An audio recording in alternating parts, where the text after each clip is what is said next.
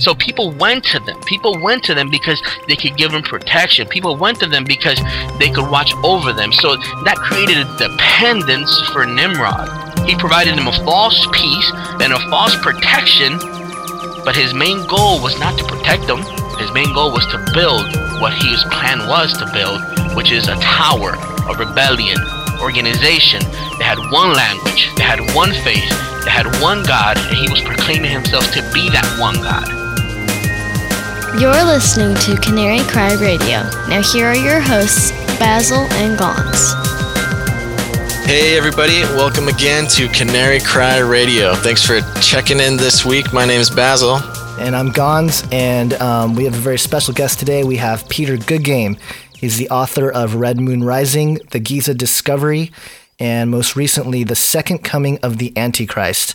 And he runs a website called redmoonrising.com where you can find a bunch of articles and um, the most recent article, Isaiah 910 and the Tower of Babel. And he's uh, Skyping in all the way from little island in the middle of the Pacific Ocean. Peter, Goodgame. How you doing? Good. Thanks for having me. Good to hear you guys. Good. To- cool, man. Well, we just wanted to just jump in and, and you know, we read your article, Isaiah 910 and the Tower of Babel. And uh, you start off the article talking about how you took a, a little break from yeah, writing and researching. I don't know. For some reason, I I put all that personal stuff in there at the beginning, but you know, I. well, I think I, I, think it's an important kind of uh, a thing to point out is yeah the fact that you know you you did so much work looking at the Antichrist, looking at Satan that. Uh, I can imagine that it started to kind of wear on you a little bit and make you feel like, hey, you know, that's not what it's all about. Yeah, no, that's exactly right. That's exactly right. I, it was just, uh, well, there was there was a period of time before where I really uh, called it quits. You know, when I just put everything on the shelf, where I just I just really felt the Spirit of God, you know, just calling to me and and trying to possess me more. And uh, and right. so I was really pursuing the things of the Holy Spirit for for for several months. But then I also had you know my foot in you know in other stuff too. And i realized that i you know i was brought to a point where i just realized i needed to just focus completely on god. Right. And go for that. And, right. and, really that's that's what i did for really for a couple years. I just i didn't really do any end times research. It was right. all it was all just uh, just pursuing god and, and learning more about my relationship with the holy spirit and and also building my relationship with with uh, with the church, with the body of Christ, with the people around me. You know. Right. Well, I think that's great, and I think that's something that you know we all need to to keep in mind because it's so easy just to get completely engrossed in uh, you know in our research and in, in things concerning the end times and all the nonsense that the government's doing, and you know, and uh, so I really encourage everybody who's listening to you know keep that in mind. Um, but also, I, I, feel like it was kind of a time of. Uh, you know, it's kind of brooding, like almost being prepared during that time, where you, you may not have been as effective uh, once you go went back to your research uh, if you had not taken that time to get closer to God, and then you. Um, you'd mentioned that uh, you started teaching like a you know a weekly Bible study. Yeah. And that yeah, sort of well, led led you into organizing the book. Yeah, it helped a lot. It helped a lot, and I and I, I basically we, we went through a lot that during that time period. We changed churches. Um, we just our eyes were opened up to so much more. Um, but then I, I don't know. God just really um, he kind of he kind of humbled me and he kind of uh, made me realize you know I don't have the weight of the world on my shoulders. It's on his shoulders. right. Um, and uh, and also I, I just began to realize that uh, that the body of Christ, the, you know, the kingdom of heaven is, is the family of God. And and God really wants us to develop relationships with each other and, and really to be a family. And and the thing about the internet that's so cool is that you can always find people that are into what you're into. Right. So right.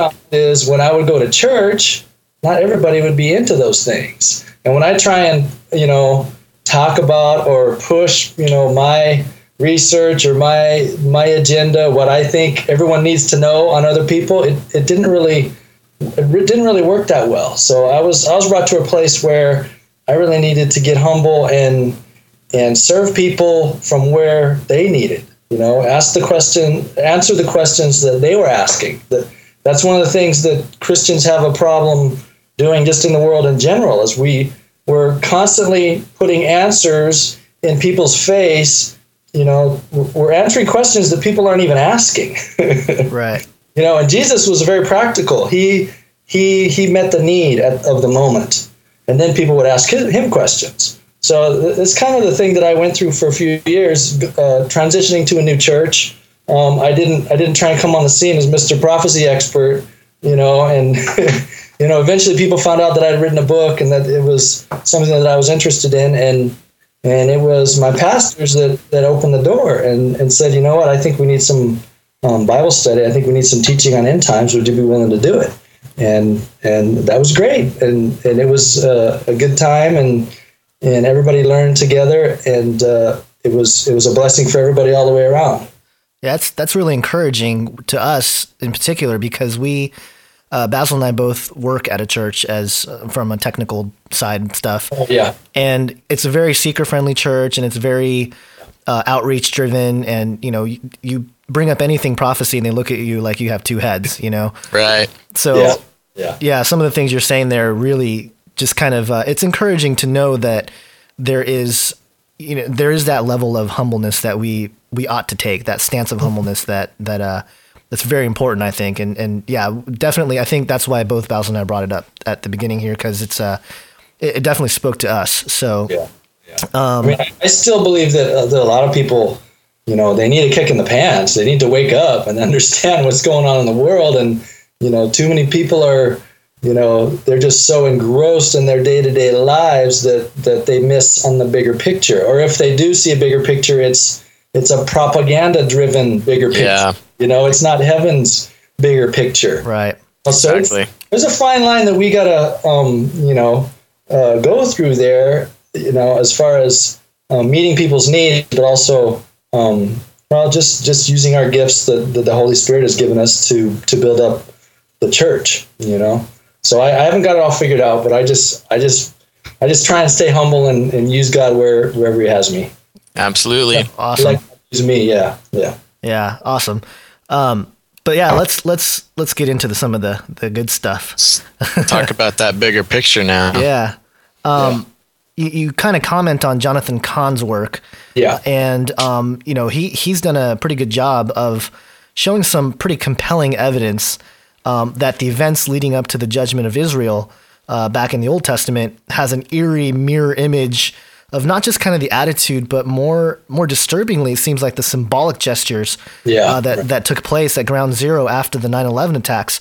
Uh, yeah. Can you kind of walk us through some of those things, and, and, not not to you know not to reiterate or regurgitate everything Jonathan Cahn said, but you know, and how that leads to America, uh, the warning signs that we see in America, the American church, and and ultimately, you know, the stuff you talk about, the Antichrist and, and the Tower of Babel? Yeah, well, uh, I, I, read the book like right when it first came out, right in early January. It was like one of the first things I read in 2012, and and it really impacted me. Um, I, am I'm, I'm not saying, um, you know, I've, I've also heard a lot of criticism of Jonathan Cahn. Um, right.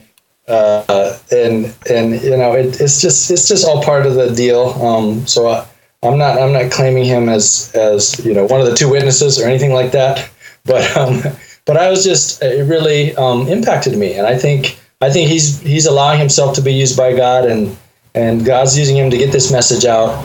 Um, but yeah, it, it has to do with just with the the spiritual state of, of Israel before they were wiped out by the Assyrians, and um, and Jonathan Cahn is just able to to show that there's this template of of events and things that uh, that took place back in I don't know what it was 800 BC in that time frame, and showing that the the same kind of things uh, seem to be happening since 9/11 in the United States, and and he he boils it all down to this particular passage in Isaiah 9:10, um, and it's a passage where um, the people of Samaria, the you know the northern kingdom of Israel, um, God is saying, This is what you're saying in your pride and stoutness of heart.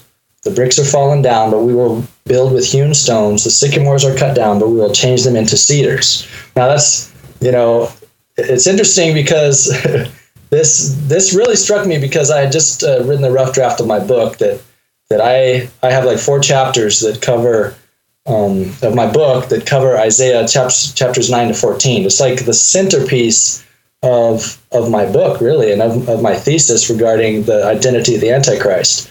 Um, but uh, but Jonathan Cahn, and so there's a there's a, a difference here though because I'm I'm using the Septuagint version of the Old Testament because mm. it reads differently and has different things to say. Jonathan Cahn was using the Masoretic text, so right. as, was, as I was reading it, at first I was a little turned off, saying, you know, this guy's kind of got it all wrong. They, that's not really what they meant to say. But then, I, as just as I began to press into it, I realized that you know what, God is God decided to use the Masoretic text in this in this point. You know, so if somebody's going to ask me which is the which is the proper text, which is the one that's you know anointed by the Holy Spirit, I will just say uh, both. You know, God God's using both to to to speak to us today. Right, but, right. Yeah, I, it's not a question of trying to figure out which which is the authentic version. What did Isaiah himself write down? Because we're never going to know that. Um, right. But the, both both versions are very very important to me. You know, the Masoretic text is really it's the basis of all our Bibles. Um, King James, NIV, uh, ESV, whatever you know, what have you. But the Septuagint is a Greek translation of the Old Testament that was actually translated, you know, several hundred years before the Masoretic texts were compiled. So I just and I just notice I pay attention to this. I see there's a lot of scholars that are really turning back to that and referring to it as as the original Old Testament of the early church. So there's it's beginning to receive a, a great deal more credibility. Right. And hopefully even more after you know people read what I have written in my book. Um, but okay, getting back to to Jonathan Cahn, um, I don't know if if uh, you want to get specific, but um, there's just uh, what did he he had um, harbingers right in his book. Right. He had nine specific things where this is what happened in Isaiah's time, and then this is what happened in America's time after 9 11. And it had to do with an invasion from the Assyrians, and he equates them with, um, you know, Islamic fundamentalists. Um, and uh, what else? It had to do with uh, with an attack. It had to do with uh, with fallen bricks, um, with the rebuilding with the hewn with hewn stones. And and for me, a really crucial part was when he showed the sycamore that was that was blown away. Right zero that was replanted with the cedar. So I, I really think that you know God just opened his eyes to these things, and and he took the time to write it down, and then he had an opportunity um, to reach a to reach a greater audience through through the marketing of a commodity. You know, his book, and right. this this is just uh, how society works these days. And I know he's received a lot of criticism um, I, have it's been on my like on my blog, for instance. People have criticized it, said, "Oh, he's just he just did this to make money." Um, but the hmm. reality is, if if he hadn't uh, gone that route, he wouldn't have had the the um, the spotlight. You know, the it wouldn't have been as promoted as much through uh, Charisma Magazine, Sid Roth, through through all through WorldNet Daily, all right. these avenues. That's that's how Christians get their their news these days. So God's going to use those those avenues. Right, and I think it's also important to to point out, just kind of going back on a little bit of the text issue as well, that yes. that that you know it seems that God is bigger than what we can imagine him to be as far as like the one correct you know version or the one way to do things or you know it's I just think it's it's it's a silly issue to try to to really nitpick at.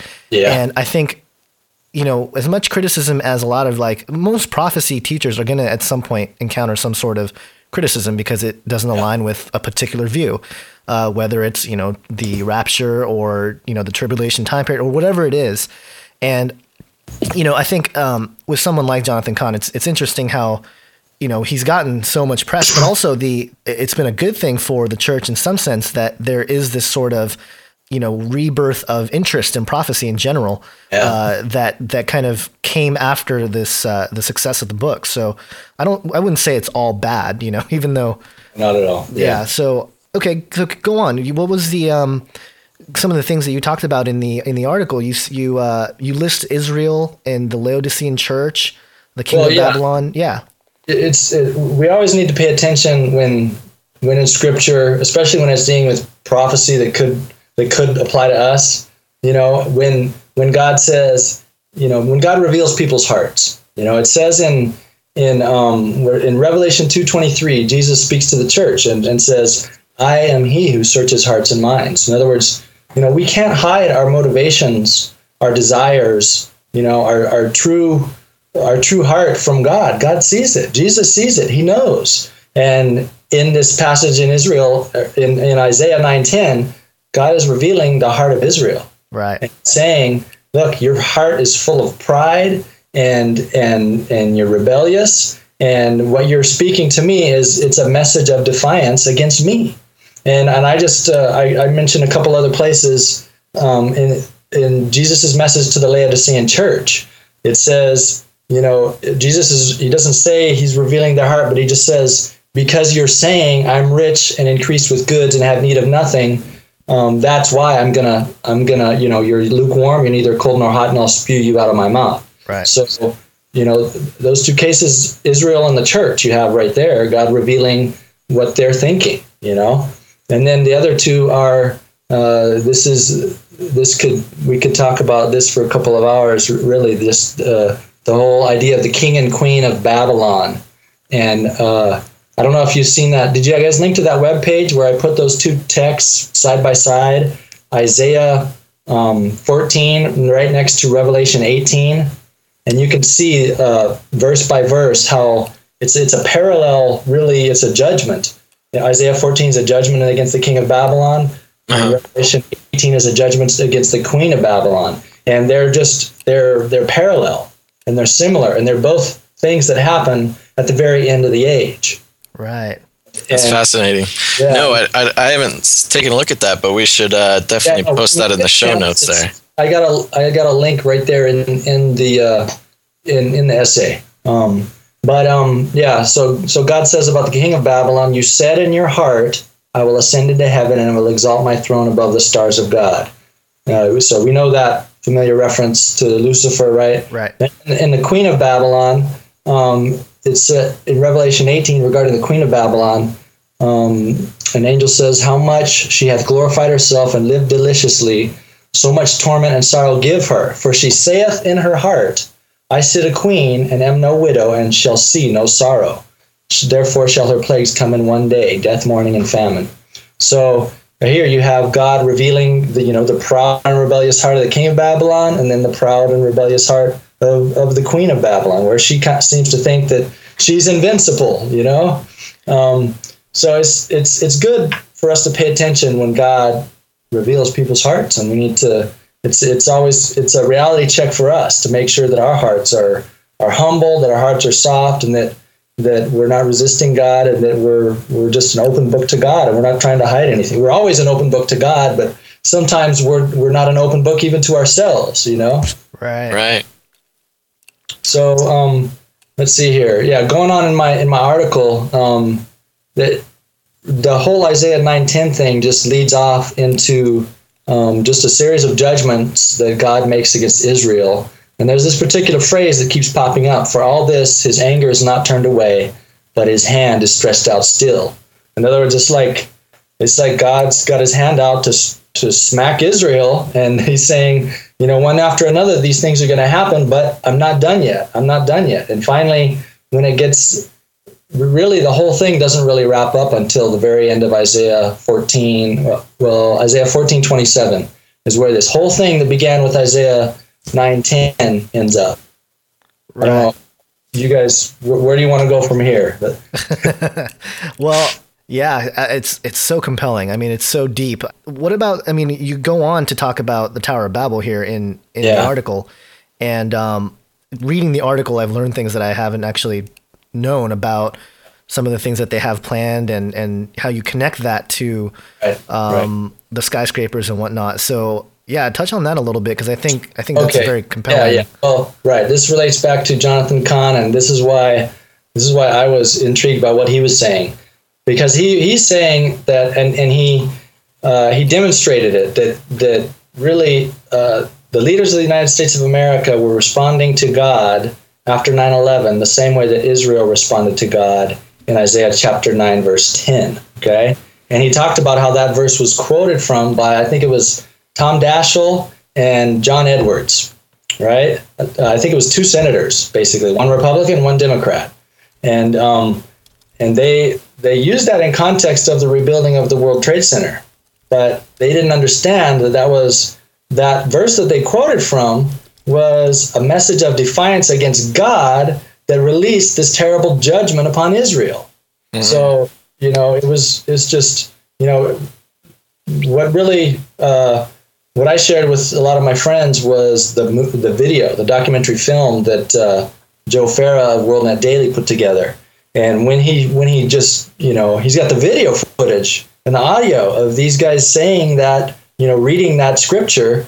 And it's like oh my goodness you know these people are clueless. They don't have no idea what they're saying. Right. Yeah that's crazy. That's bizarre. It was totally bizarre. And you know it's like they got some some script writer or some you know speech writer that that is just looked in a concordance for under rebuilding or something. You know let's let's find a you know some spiritual sounding verse that we can throw in here so that we sound religious uh, that'll make America happy. And right. Well, they, do you do you think that there could be some sort of uh, purpose behind that? I mean, I, I know a lot of times we um, we see that uh, the New World Order or the you know the powers that be sort of use dual yeah. meanings and sort of hide those sure. those sort of oh, that, rebellious that's, that's things that's a whole different um, perspective. I mean, it's it's definitely possible. I mean, that's even scarier if if if these people were doing it deliberately, if they knew what they were saying. You right. know that yeah, that's but it's possible. Yeah, it could be. It could be. Um, but uh, so Isaiah nine ten is really the center point of his whole his whole book and the, and video and Jonathan Cahn's whole message.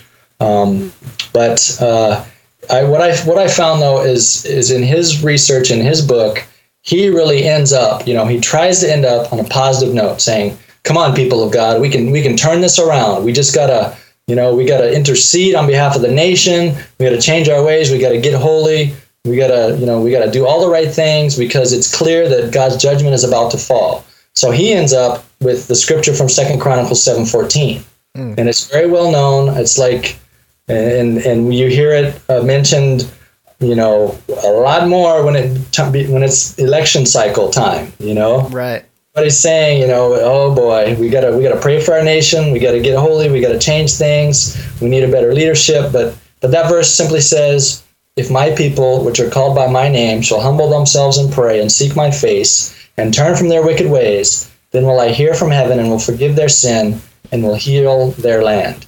So you know, I believe that's a great prayer to pray, and I believe that, that God answers that prayer. You know, whenever you know, whenever a nation truly, you know, repents and seeks God and wants to change their ways and is willing to actually walk out and demonstrate the fruit of repentance, you know, which is sometimes we we forget. You right. Know, we like the we like the emotional prayer meeting, and we think that actually does something.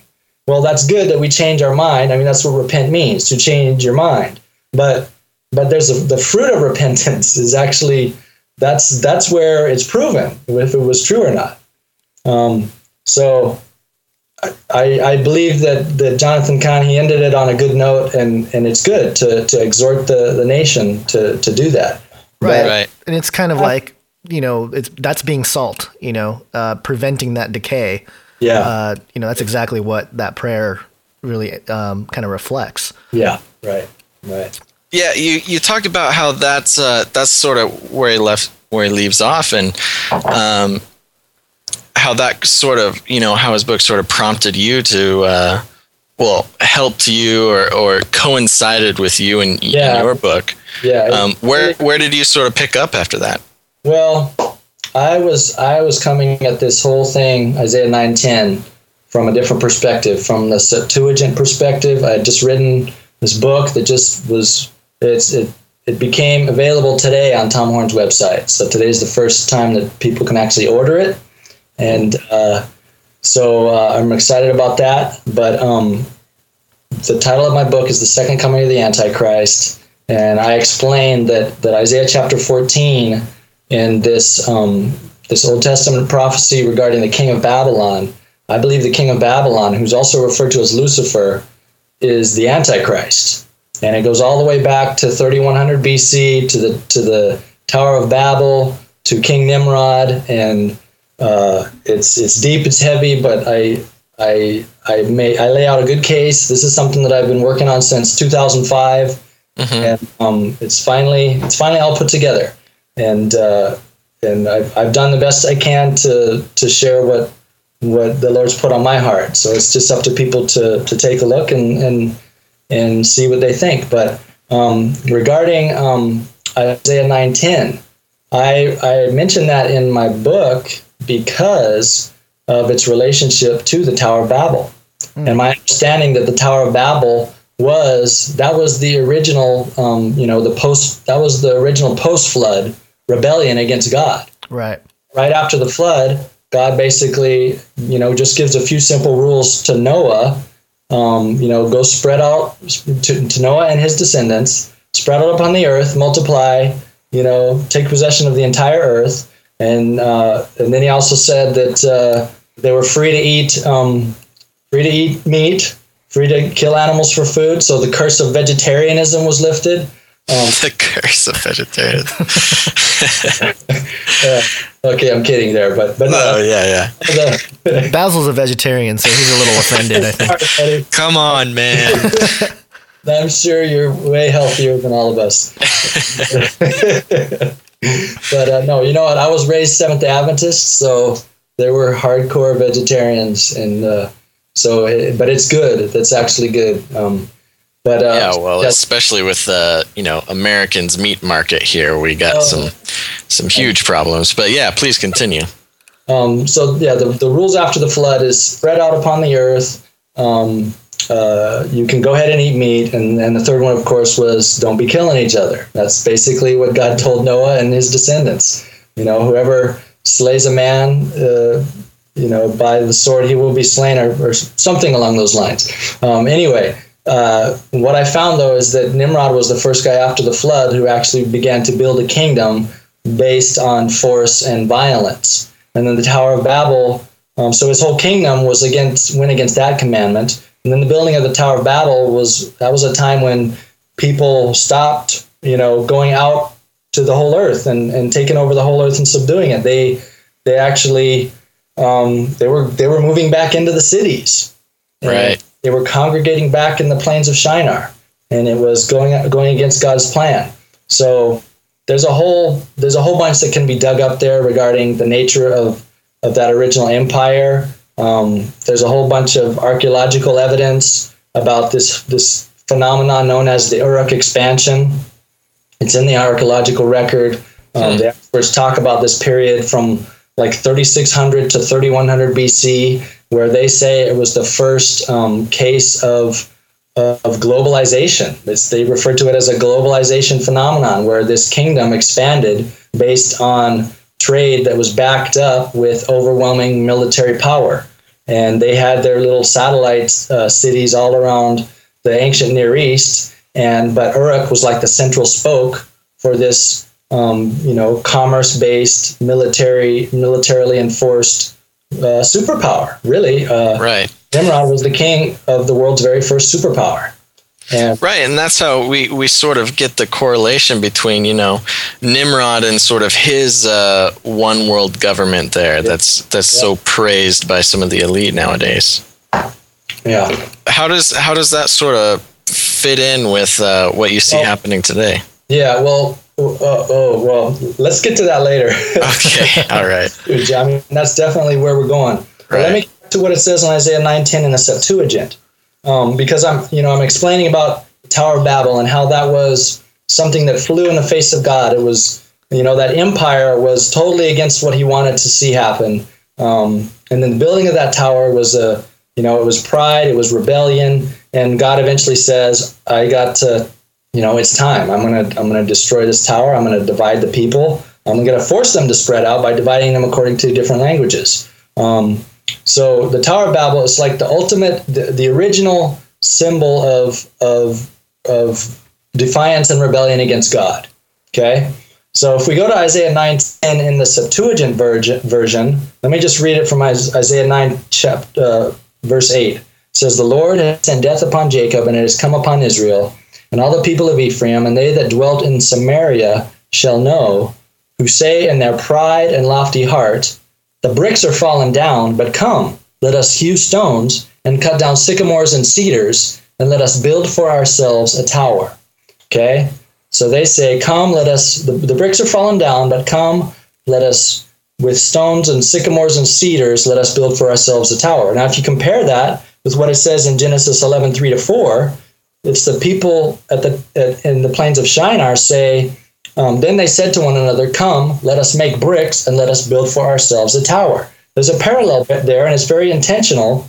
And this is that's what God is saying. God is saying that it is this, it is if Israel is saying in their hearts, look, the Tower of Babel's fallen down, but let's rebuild it. Let's take stones and sycamores and cedars and, and let's build it again. That's really what I believe is God's accusation against Israel at this time. It's not that they wanted to rebuild the destruction that had happened from the invading Assyrians. It's that they were saying in their heart, you know, we're so far from God. Let's just, uh, you know, let's let's redo this ultimate symbol that that of rebellion that really began the whole system of of paganism right way back in Nimrod's day. Wow. That's what I, I believe the Septuagint version is trying to bring across. And that to me, uh, there's a whole nother level of, of, of depth to this. If we look at that, if we look at this as, as, as that that passage saying the bricks of the tower of babel have fallen down but come let us hew stones and cut timber so that we can build it once again now what if you know uh, jonathan cahn really he he explains all these different um, signs and symbols and events that took place that seem to line up with the masoretic reading of the text and all i do is i show that if we look at that um, you know if we look at Isaiah 9:10, which which was the verse that was read by America's leaders after 9/11, right? That is that desire to rebuild the Tower of Babel. I just after reading Jonathan Cahn's book, I remembered back to what had happened in in the years after 9/11 when people were when there was a, um, a discussion over what they were going to rebuild the World Trade Center with.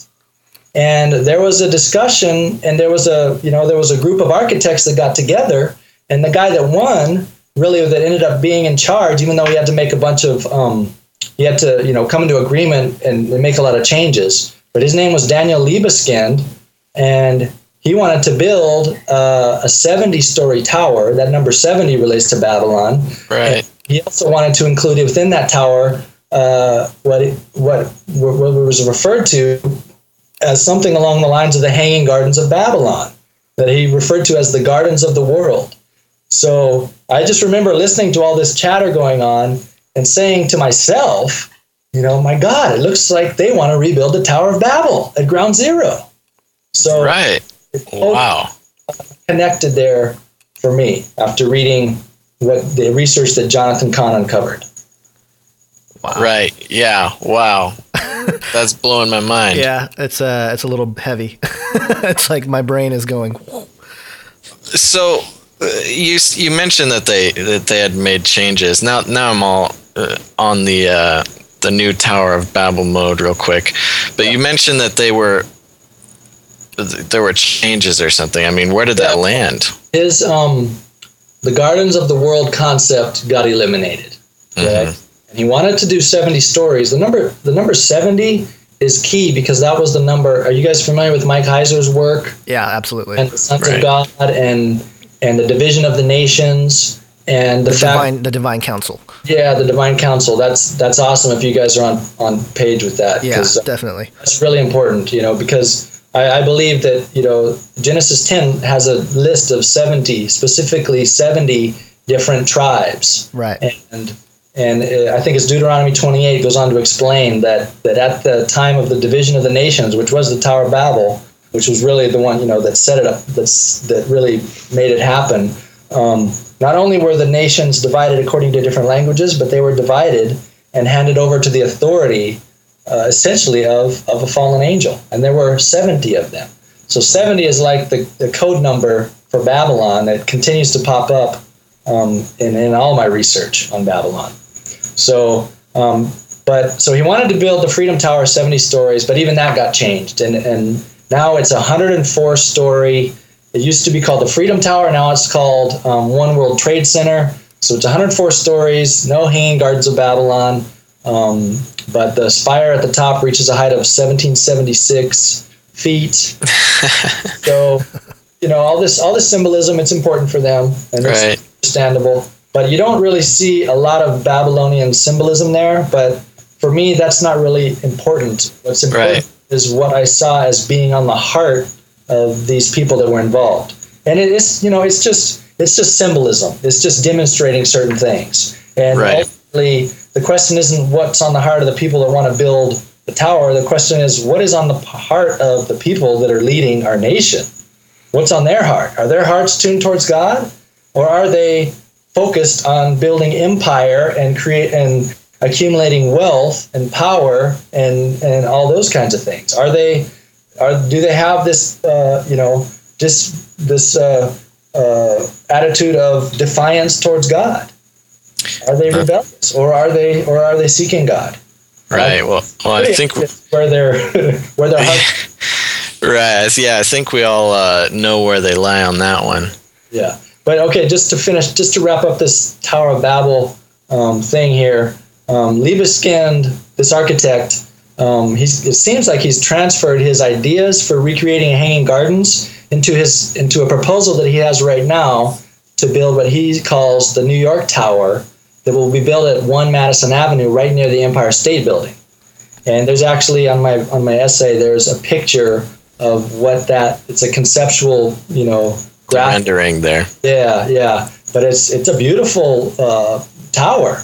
But you can see the greenery within the glass that wraps around the outside of this tower. So yeah, it's it's really up. futuristic looking. It's it's cool, but it's like this this Libeskind guy. He really wants to build this this tower with all this Babylonian symbolism. Right. his plans didn't work with the Freedom Tower, and now he's transferring over here to the New York Tower. So that's just just an interesting thing. But yeah, getting back to the whole geopolitical realm, you know, it's. Oh, got to turn off the phone here. I, I just I did an interview with Derek Gilbert uh, last week, and and uh, yeah, my dog came in and used the ice maker right behind me, right in the middle of it. Uh, so going back to this this Temple of Babel imagery, and um, you know how Jonathan Cahn ended his book on this call to embrace Second Chronicles seven fourteen. All all I say is, you know, I believe in that verse. I believe in that, um, you know, that call to to pray and to seek God and to, you know, expect Him to heal our land if we if we repent. But I I really believe that what God is saying is He's He's taken this to a whole nother level. And what I say is, if if Isaiah nine ten is indeed a reflection of our nation's heart today, in that they want to, it's as if they are trying to rebuild the Tower of Babel.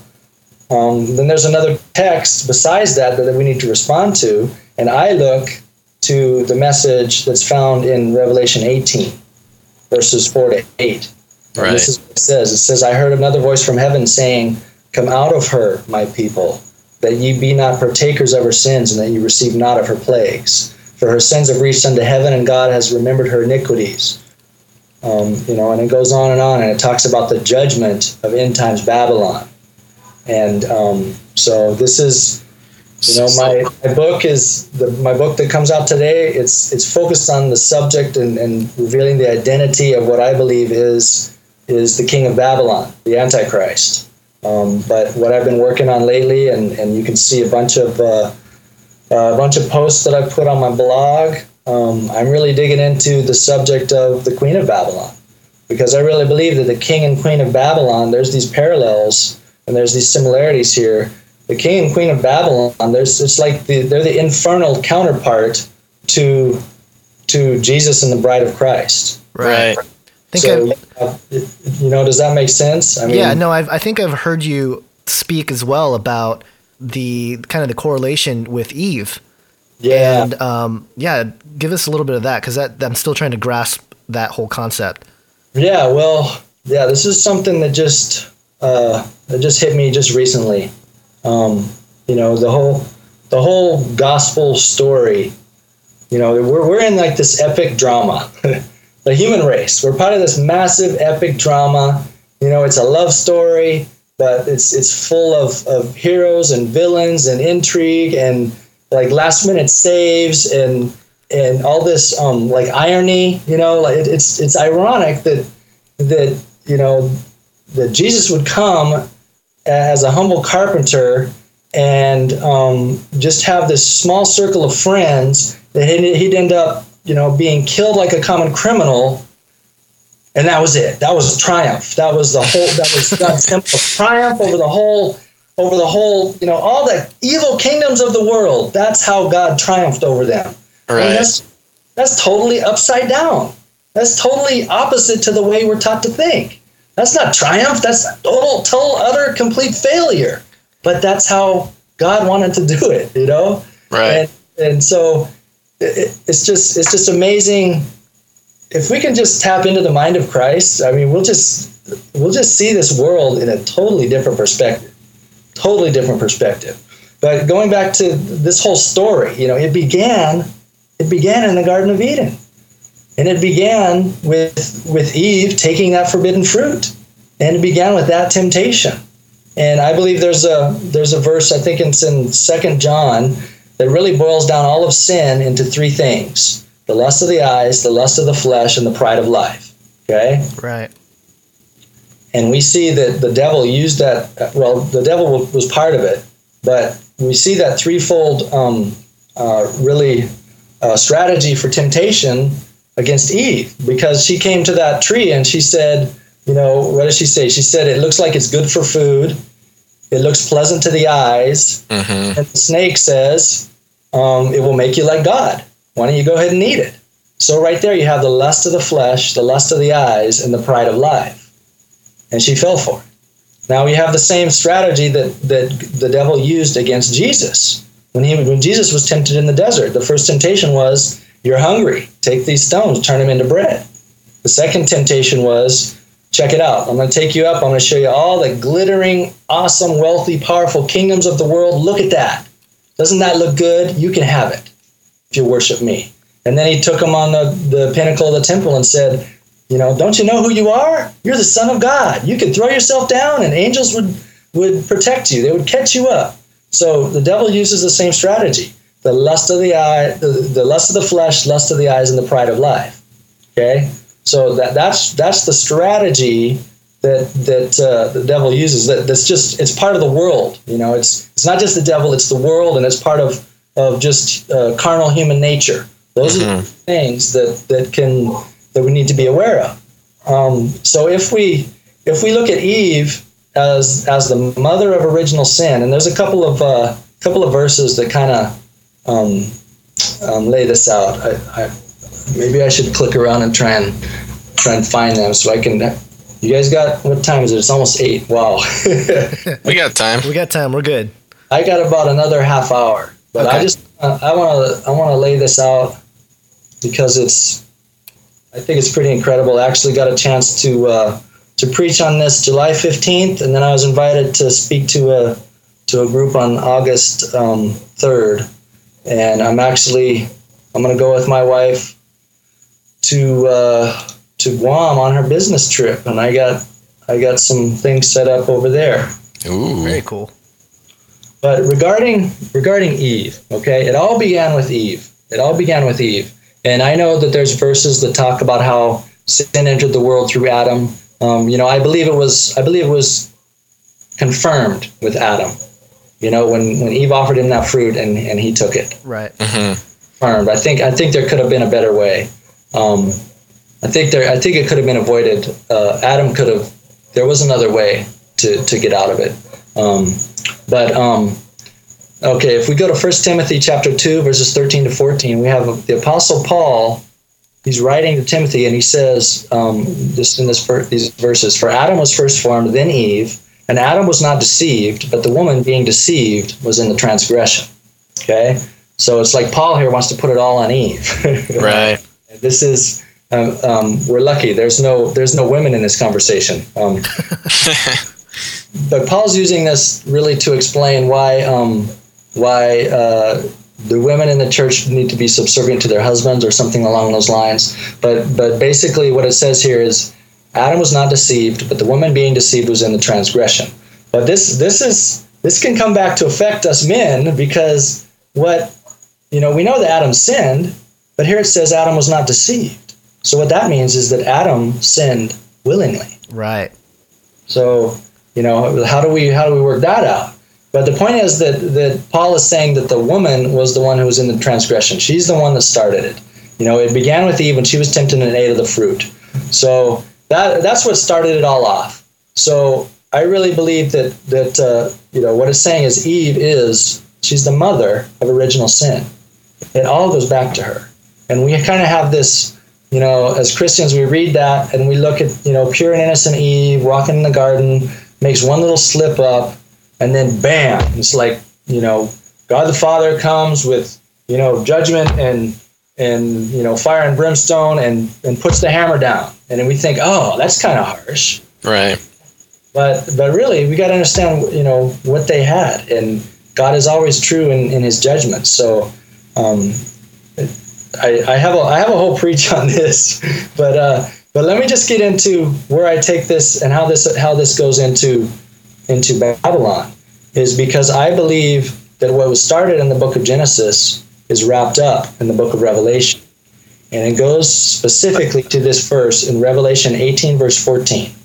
Okay? And just before that, we have a list. It, it, it gives the judgment against Babylon, against this woman, against the city. And then it talks about, and then it gives this long list of the commodities that she's been consuming, that the merchants have grown rich selling to her. Right. And then it says there's this there's this verse that says afterwards, then the fruits that your soul lusted after are departed from thee, and all things which were dainty and goodly are departed from thee, and thou shalt find them no more at all. Okay? Now it was just a few months ago that this really struck me, and I and what I see is that this is like the the final page on what Eve started, because it's talking about fruits. Yeah. Hmm. Never. I've never seen this before. This is a. This is like a pretty sweet Bible study right now. Yeah.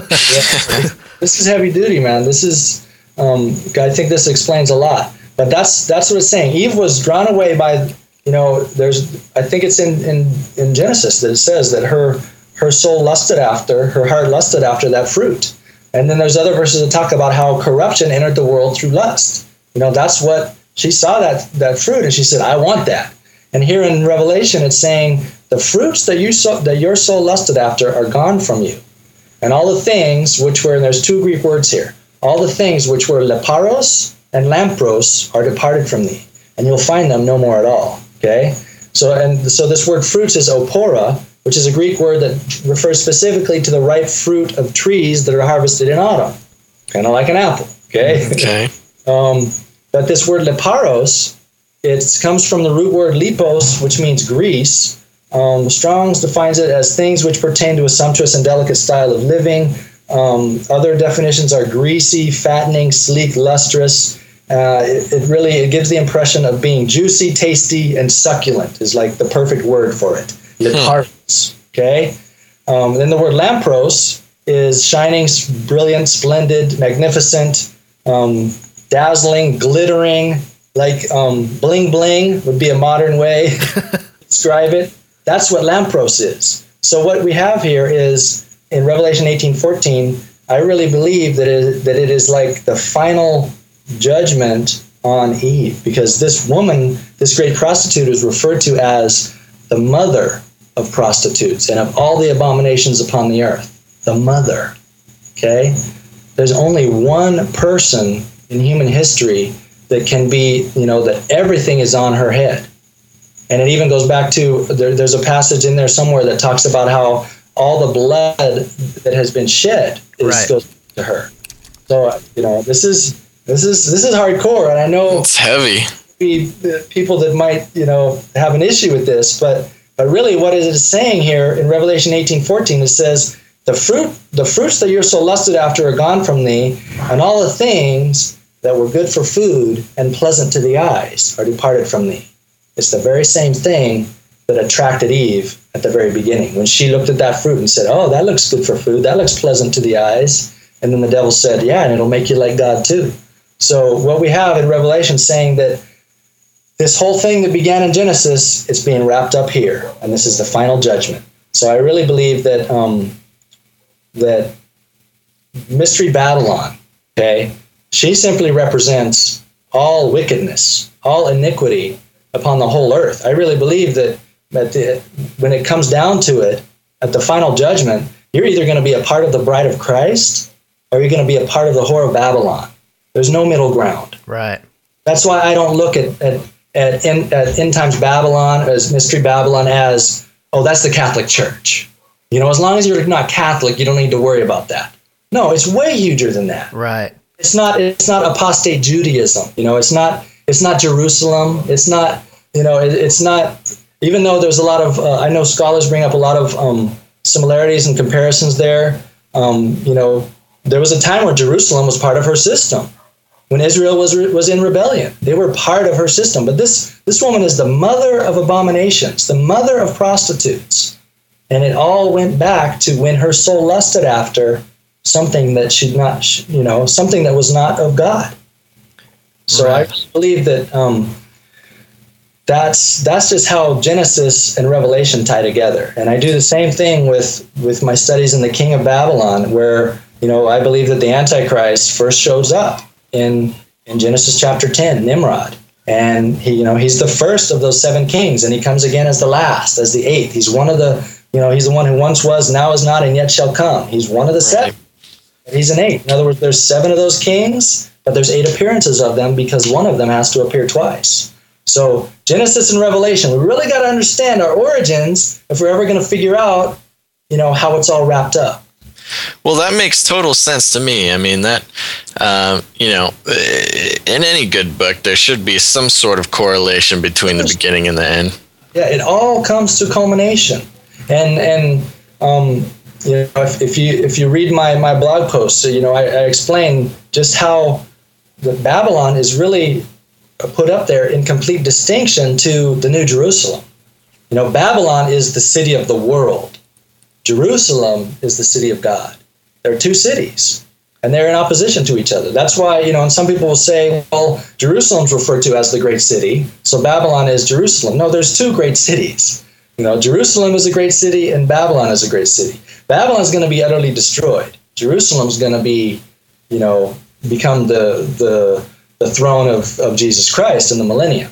So uh, Babylon doesn't have anything to do with apostate Judaism. Only only to the extent that, you know, if you're not a part of the bride of Christ, you're part of Babylon. So that includes, yeah, that includes Catholics who are not part of the bride of Christ. It includes it includes you know Jews who are not a part of the bride of Christ. It, it includes everybody who's not a part of the bride of Christ. It's it's the culmination of wickedness, and and there there there are like things that are given to Babylon at the end of time. It, I think it's in Revelation 16 that talks about how the cup of God's wrath was given to Babylon. That's right. what they did.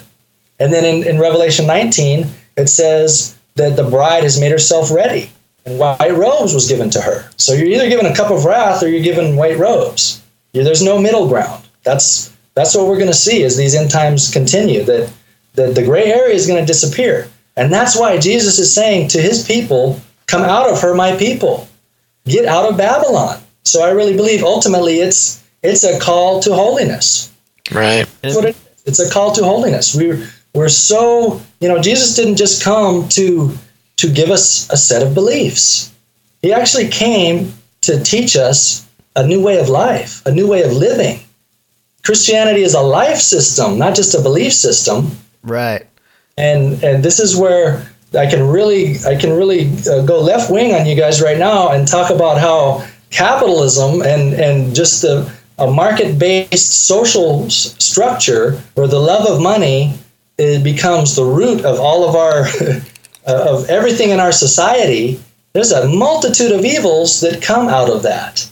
Right and i think i've mentioned before on this show as well but the, the, the when you talk about the separation the you know one or the other the the, the distinction uh, that's something that i've definitely felt. You know it's not just something i see i, I understand it from a kind of a you know, conceptually and everything, but I, I'm really starting to feel the separation where where you know anything that's not holy, that's not godly, is literally there's like a dividing line where it's yeah. one or the other, and and you know that distinction in my mind in just the last you know year or so, you know, really starting to look into a lot of this stuff has been very clear and almost it's it's almost eerie how you know you watch the news or something and it's it's just so abundantly clear and um, yeah so so go into that go left wing man i'm i'm okay with that look ca- capitalism is a life system too right and and i really believe that um, you know uh, you know i can get i can get real specific about babylon because you know i i believe that uh,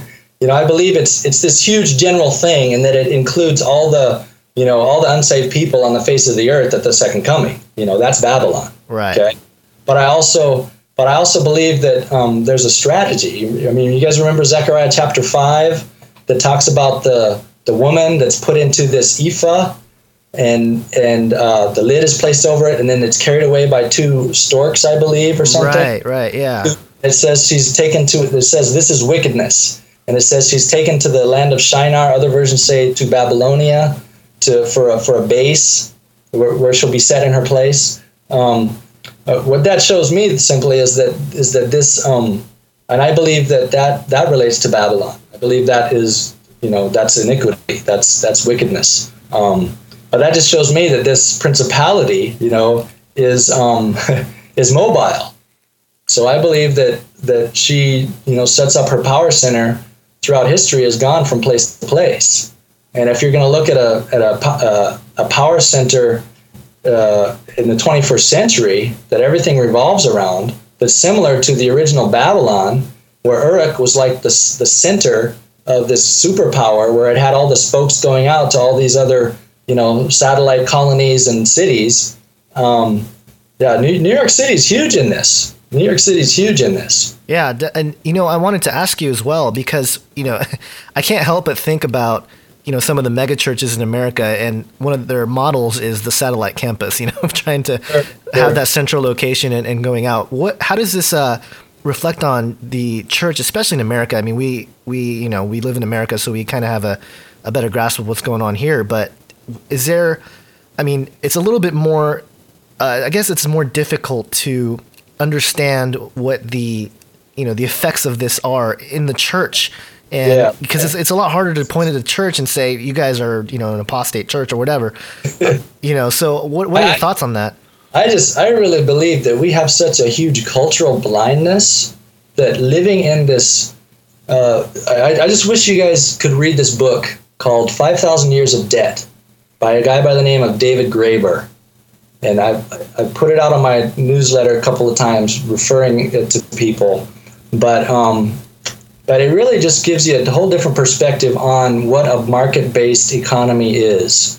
When all human relations are based on a cash transaction you know? Right.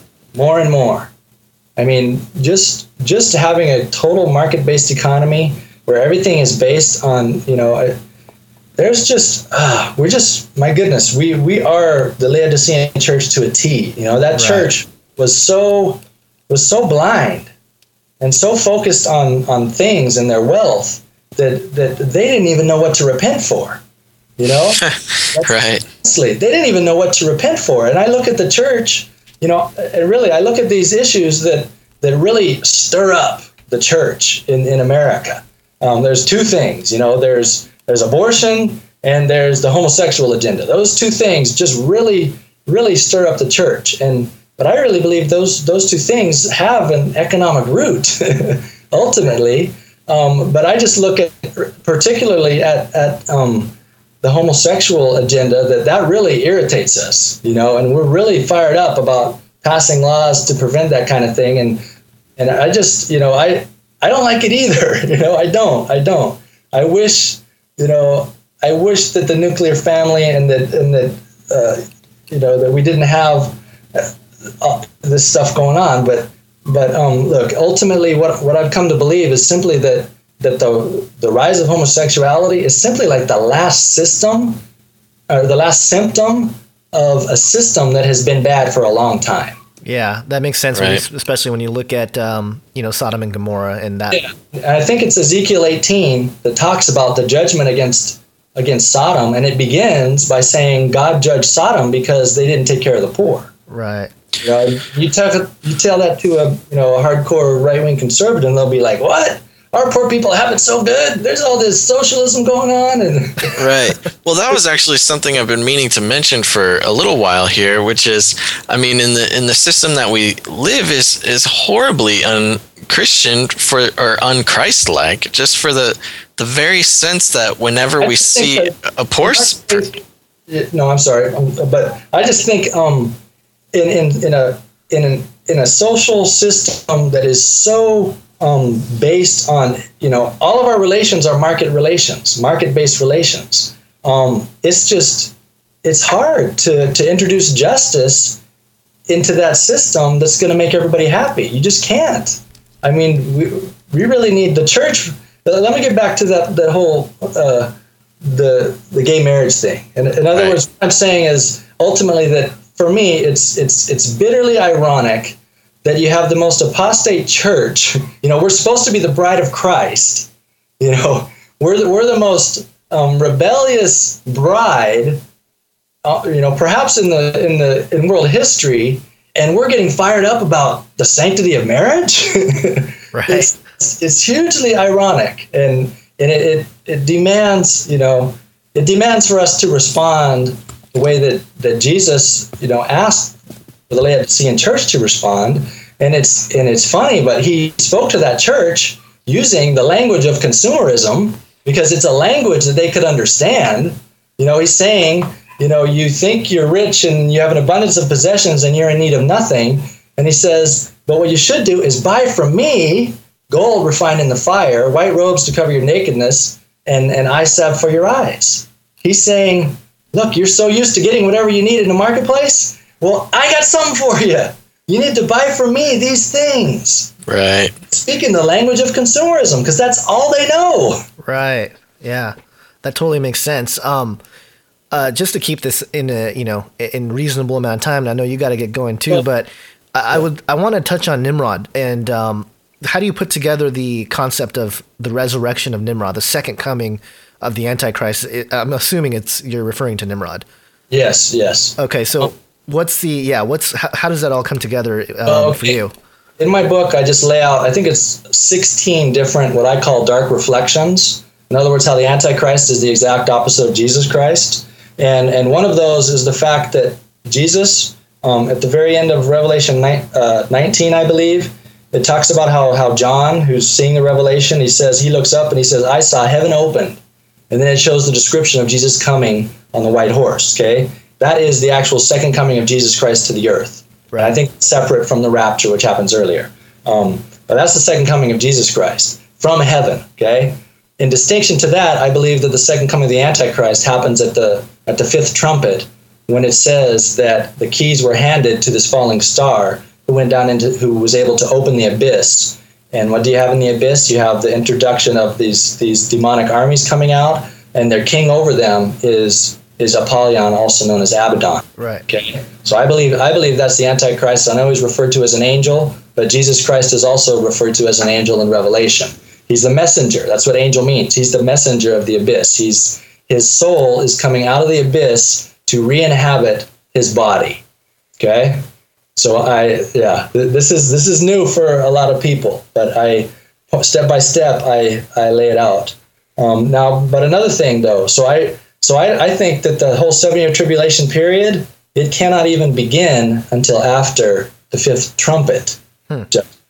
Okay, so I I say we all need to start from scratch, pre wrath, pre trib. Um, we need to rewrite some of our uh, you know meticulously um, calculated tribulation charts. Um, Right. But uh, so yeah, I know this this is people have a hard time with this that that the Antichrist would be allowed to be resurrected. Um, but I think it goes back to how it's referred to in Second Thessalonians chapter two, and it talks about an energy of delusion. That's Right. it's the word that's used, energeon. So there's an energy released from heaven. I believe I believe God resurrects the Antichrist. I do. Now, uh, taking this back to the Old Testament, we know that when he comes, there will be a covenant confirmed, right? That begins the seven year period. And I believe it's with Israel. Um, the Roman connection, there's a couple of different ways that. Uh, um, that can be explained. It's it's uh, it's uh, highly technical though. Uh, anyway, but what I want to do is go to Isaiah 28. Okay, and a lot of people, a lot of serious Bible scholars believe that Isaiah 28 is also a reference to the covenant of the, the 70th week that's made between the Antichrist and Israel. Um, but the interesting thing about Isaiah 28 is, is the Lord speaks to the leaders of Israel and says, um, you know, you think you're so good that you've made a covenant with death and with hell. But this covenant with death and with hell is going to be annulled. And you're going to see the error of your ways, and, and you're either going to be judged by me or you're going to repent. That's what he says in a nutshell. But it says that the leaders of Israel believe in their hearts that they've made a covenant with death and with hell. And that really makes sense if we look at it as potentially um, they're making a covenant with someone that has whose soul has come out of the abyss, has come out of hell, and has defeated death, and he's been resurrected. And he's and I mean, look, I, I understand how crazy these ideas are, but I actually believe that a five thousand year old corpse is going to be brought back to life, and and it's going to be it's going to be huge, and that's right. that's also explains why several times in Revelation, I think in Revelation 13 and Revelation 17, it says the whole world was astonished when they saw the beast. They were astonished. They're astounded. And this is more than just, you know, uh, uh, a world figure being possessed by an antichrist spirit. That's not something that you can see. Why would the world be astonished if someone is possessed by a spirit? Right. Right. It's it's something that astonishes people because it's something that they see. So that's that's just a brief insight into my line of thinking that that I'm actually much more um, um, clear and uh, concise and uh, point by point in my book. But uh, go, ahead, right. go ahead. I know that brings up a whole ton of other questions, so go ahead. well, I mean that's great. It's all very fascinating, and it's uh, the thing I like is that it it sort of fits right in with what we like to talk about here, and and I know we've we've talked about some transhumanism stuff and how uh, you know that yeah. could possibly lead to the reanimation right. of you know right. the body of Nimrod. Or, yeah, yeah, no, I yeah, there's. I think uh, Tom Horn has a different twist on this. My friend Dr. Future does. Uh, I think Rob Skiba might also. Yeah, I mean, look, it's it's it's definitely open to uh, to interpretation, and and any of us could be wrong, um, but I I'm sticking to the resurrection of a five thousand year old corpse. I, I just think that's just the simplest, most logical explanation, even though it's crazy and totally astounding. But that's that's what the Bible seems to say. So, but yeah. I'm you know I could be wrong. Absolutely. Well, I think it's important to you know consider the possibilities because yeah. when it does go down, we, we'll be able to you know understand it and, and know okay right. you know.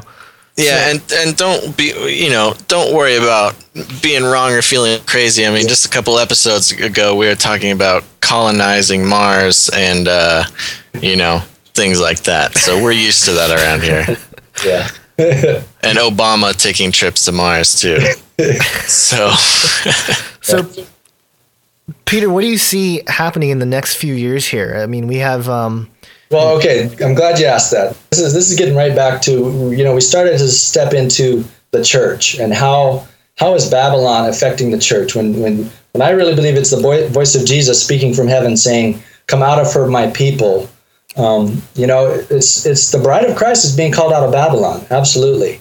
Um, but what I see is is just the way that Babylon system works. You know, it's just a market based system. Commerce is huge in Babylon commerce is huge. That's like that's like her bread and butter. You know, it's it's a commerce based system. It's honestly, I believe it's global capitalism. It's the system that we have now that's led, that's controlled by at the top by the bankers, the IMF, the World Bank, and the, of course, you know, the World Trade Organization. Right. That's Babylon. Babylon is here, folks. The Queen of Babylon reigns supreme today.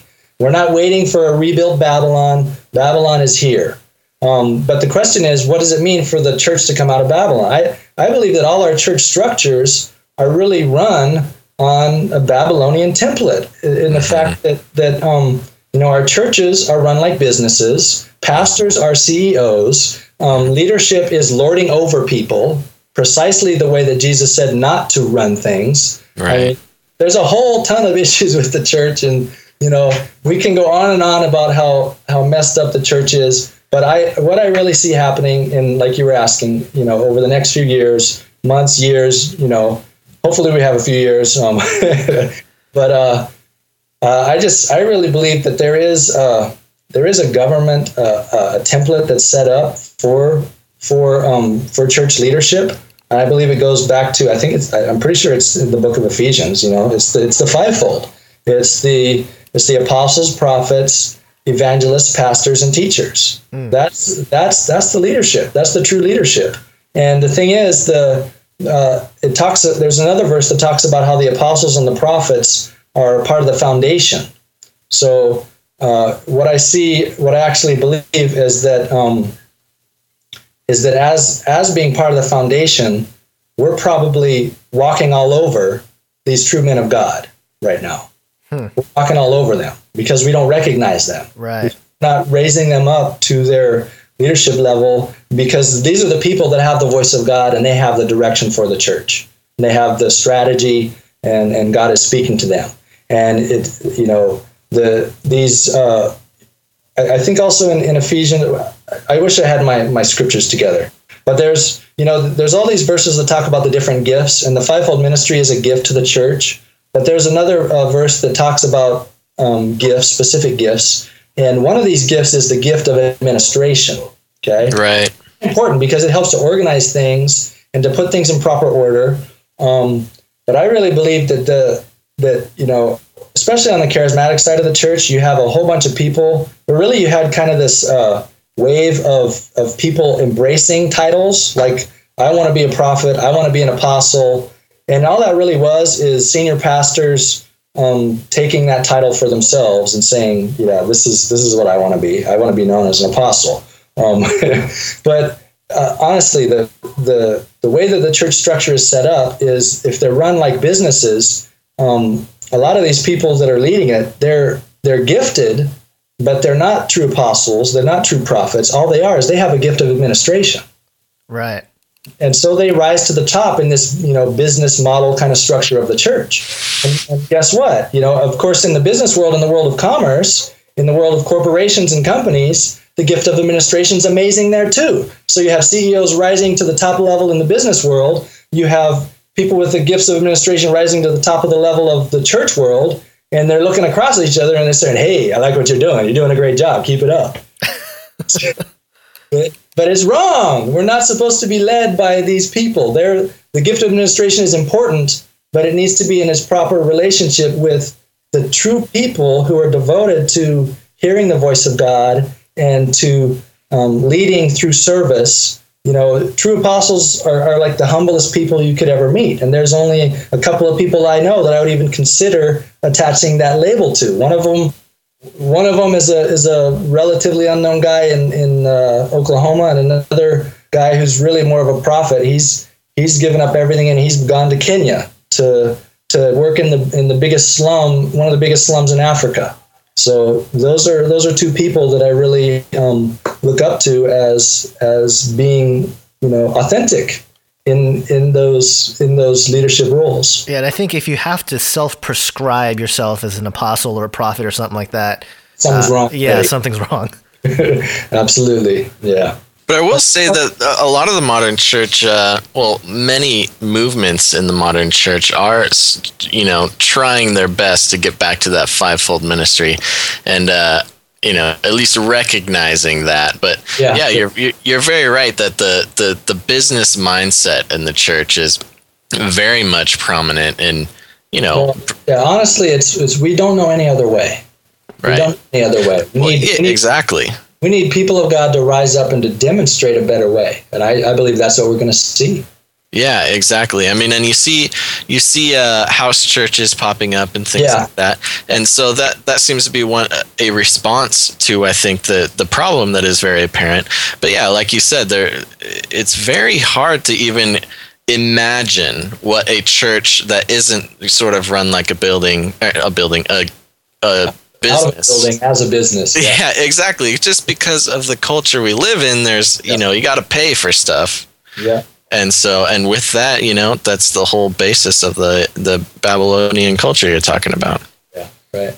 so very fascinating I'm, I'm excited. I God's, you know, I I don't, you know, there's that verse that talks about the the great apostasy. You know, I, I don't think that applies to the church. I'm not looking for I'm not looking for the church to get worse and worse and worse and to look, you know, more beat up and more ugly, you know, and the bride of Christ, and then when Jesus comes for his bride, she's just going to be this poor beat up old thing. No, the, the the true church, the true bride is waking up. And and she's you know she's coming into you know she's developing the mind of christ. She's realizing who she truly is. And and i i honest i really believe in a, in a huge end times revival. I absolutely believe that. How can we believe anything else you know? Anything anything else would you know we are the inheritance that the father is going to hand to his son Right. so it's it's gonna be good, but I just think with this whole "come out for my people" message that I believe is being spoken from heaven right now, there's a huge hump that the church has to get over, right. and you know, and that goes right in line with the message to the Laodicean church. And and honestly, I believe it has to do with materialism. It believes it has to do with our mindset. It, ha- it has to do with what our what is our heart set upon. And I got this little graphic on my website that I really believe is is the heart of the message of, of what God's doing right now. It's it's just realizing the fact that that God gives us people to love and things to use, not things to love and people to use. If we Beautiful. That that's that's huge. yeah exactly i think that just about sums it all up too um, in a, a very poignant way and so i think that's just about as much time as we have for tonight um, thank Thanks, you so guys. much, Peter Goodgame, for coming on the show. Peter Goodgame, everybody, redmoonrising.com. New book just came out, The Second Coming of the Antichrist. Thanks for coming on the show, Peter. Thank you guys. Love you guys. Appreciate it. All right. And thank you guys for tuning in one more time. Be sure to check back soon for more Canary Cry Radio. Think outside the cage. Thank you for listening to this episode of Canary Cry Radio.